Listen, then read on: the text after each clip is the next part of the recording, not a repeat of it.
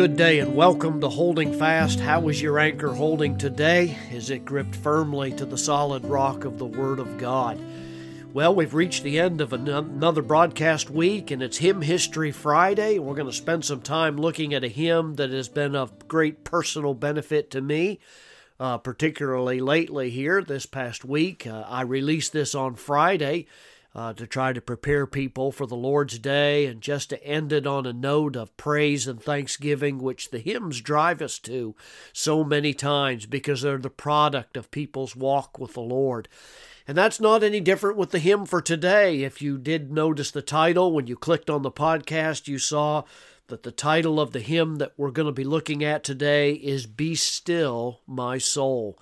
I don't know if you're familiar with this one or not. It's been famously sung by a lot of people. It's even been been sung by a singer that appeared on that TV show. I think it's American Idol or something of that nature. But there have been a number of people that have sung this hymn, as it has been a great blessing to the church. In fact, the author of today's hymn has really given a blessing to all of God's people in the lyrics to the hymn. Let me give you a little information about it. If we had to give a Bible verse today that would really highlight what the lyrics are all about in this song, it would come from Psalm 46 and verse 10. And I'm sure you've heard of this verse. If you haven't practiced it, then this podcast today is designed to encourage you to practice what the Scripture says. It says in Psalm 46:10, "Be still and know that I am God." The hymn's lyrics go like this: "Be still, my soul, the Lord is on thy side. With patience bear thy cross of grief or pain. Leave to thy God to order and provide. In every change he faithful will remain.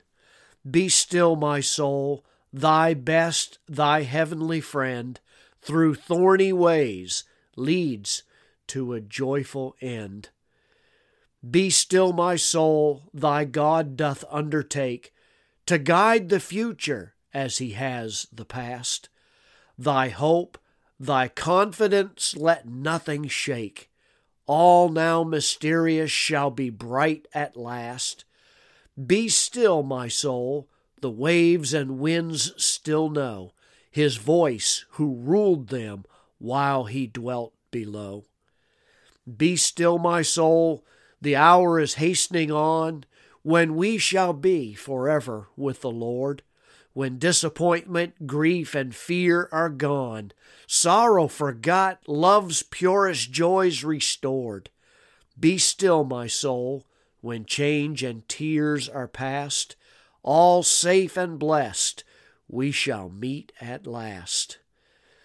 This marvelous hymn that has been ringing through my head this past week, particularly the past few days, was written by a woman, and her name was Katharina von Schlegel. She was born in Germany on October 22nd in 1697. We don't know a lot about the background of Katharina, but she has left us with an indelible impression on our minds of somebody who certainly knew her scriptures well, and would include both the Old and the New Testaments. She knew what the scriptures were like. In her hymn, she would weave together in such a creative way and a remarkable way the whole series of scripture themes, and referencing passages that would span the entire Bible. She wrote it originally in German, of course, and 100 years after its first publication in German, there was a woman who translated it into English. Her name was Jane Borthwick in Scotland. She was a Scottish woman. As a matter of fact, her sister helped her, and she published it in her own hymn book called Hymns from the Land of Luther, Series 2. And so they prepared that in English, and they entitled it in English, Be Still, My Soul. It has been actually sung to several other tunes other than what we're familiar with, but none of them really lasted until the one that was done by Johann Julius Christian Sibelius. Quite a mouthful of a word, of a name, but he was a composer of music. He was born in Finland in 1865. He later changed his name to reflect the French form of Johann and was known thereafter as Jean Sibelius, and he was also the composer for many orchestral works and so on. This particular hymn has had great ministry. In fact, it has ministered to my own soul this week in a profound way. You are learning about this hymn today because I've been waking up in the middle of the night, the wee hours of the morning. Sometimes those are the same thing. And I have found that graciously the Spirit of God has ministered to me through the theology and the teaching of this hymn because it was so full, so pregnant with biblical teaching that it just ministered to me in a time of need. I've been humming the tune, and then silently in my heart, the lyrics have been running through and washing over my soul, and they've ministered to me. You see, this past week has been one of those that everybody goes through from time to time that has its points of struggle. There are times of heartache, there are times of disappointment. Do you know what I'm talking about out there? Those times when you know that it's going to be a rough time. The ebb and the flow of life, that's the way it is. That's the way God leads His children. He brings us through things that strengthen us and hone our edges to sharpen us and make us what we ought to be. Recently, I found myself reading an article that was written by a musician whose name was Sandra McCracken, and I credit her with this because it ministered to my soul to hear what she understood from the psalm and how it was a blessing from the song and how it was a blessing to her. And she talked about how life was really noisy. And a hymn, I'm paraphrasing her, but a hymn like "Be Still My Soul" really does something to your heart and your mind. It reminds you of something that's important. It gives you assurance that in the noise of life, and life is so noisy, is it not? It's full of drama, it's full of struggle, it's full of difficulty. But in the struggle of that, and in the noise of life, I want to remind you what I've even been reliving this past week, that I was able to rest in the silence that surrounds me. It's almost like taking a pair of those noise-canceling iPods and putting them